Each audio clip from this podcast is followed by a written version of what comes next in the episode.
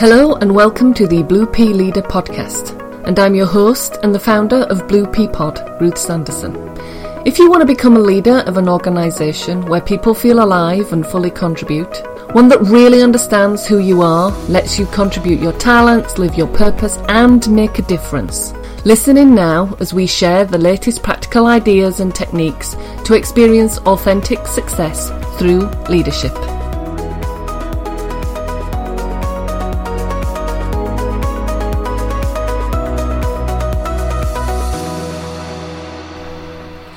And welcome to the Blue Pea Leader podcast. And in this episode, I'm going to talk about the importance of developing your courage muscles. Now, we often dismiss our level of courage or at times feel overwhelmed and wonder if there's actually any point in continuing with the goal. And especially now, with waves of lockdown being projected and more uncertainty for businesses, the thing to remember is that whilst people do follow great visions, they also follow people who are courageous. And right now, we may not be able to articulate the great vision because things just might be in too much of a state of flux. And yet, every day, we can and do need to tap into our courage.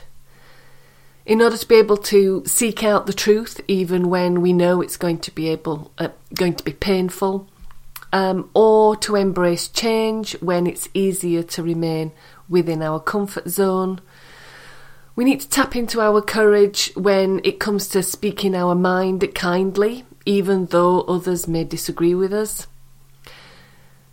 Now, when I'm running workshops on vulnerability, then courage is often mentioned because it is this that we need to tap into so that we can learn and grow when we know that we're going to be displaying or discovering our weaknesses. So, how do we develop or draw upon our courage muscles? Well, one of the first things is to know your values. When you know what's clearly important to you, then you know what you're in the game for. You know what you're fighting for.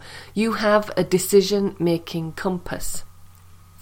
And to quote Roy Disney, Walt's brother, he said, Once you know what your values are, it's easy to make your decisions which is true. And yet, that doesn't stop us sabotaging ourselves. Because sometimes it's easy to take the shortcut, to look for the hack, the easy route.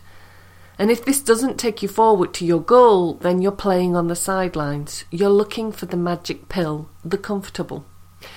Which means, as a leader, you're teaching or role modelling this approach or attitude to others. See, something else to remember is courage is contagious. And never, ever underestimate the power of small. There was a song years and years ago by a band called Chubba Wamba, I think they were called Chumbawamba, Chubba Wamba, called Tub Thumping. But one of the lines was, I get knocked down again, but I get up, and you're never going to keep me down. Now, in workshops or when I'm coaching clients and we discuss courage, there are a few myths that can show up, and like balloons, they're just asking to be popped. The first myth is that courage is when you face something big, and big is also what others would define it as too. And yet, as I said, don't underestimate the power of small, the small stuff. So I wonder if you can relate to any of these. Courage is applying for a job and not being 100% sure you're a fit, but you're excited by it.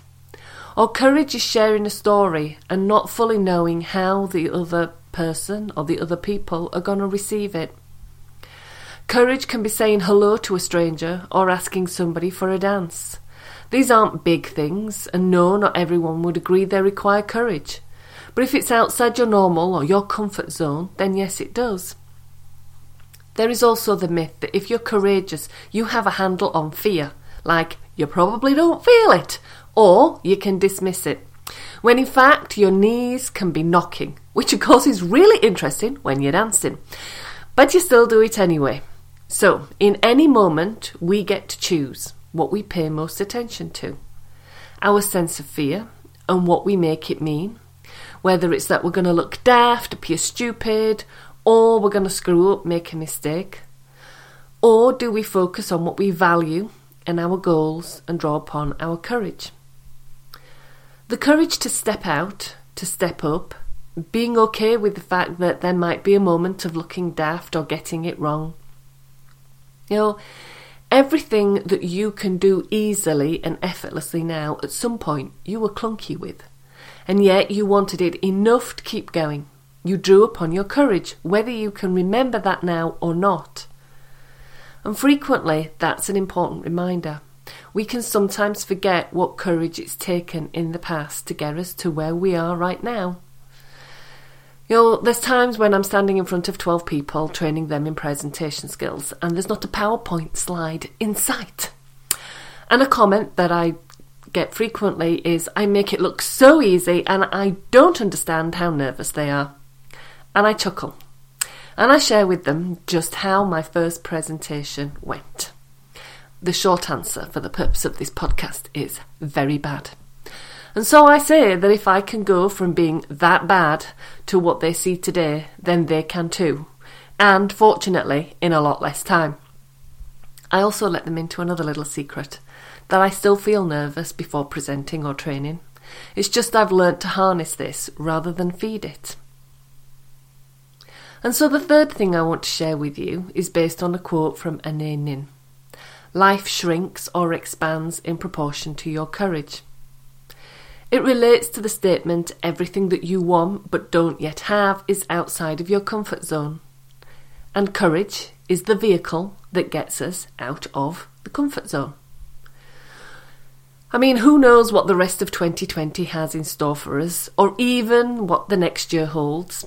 And there is one thing we can focus on that will help us and our team enormously our courage muscles. Any time of uncertainty, chaos, or crisis causes us and calls us to be courageous in who we are and what we do. And that allows us to shine our light into the world. So until next time on the Blue Pea Leader, have the courage to keep on keeping on. However big or small that may feel at the time. It all adds up.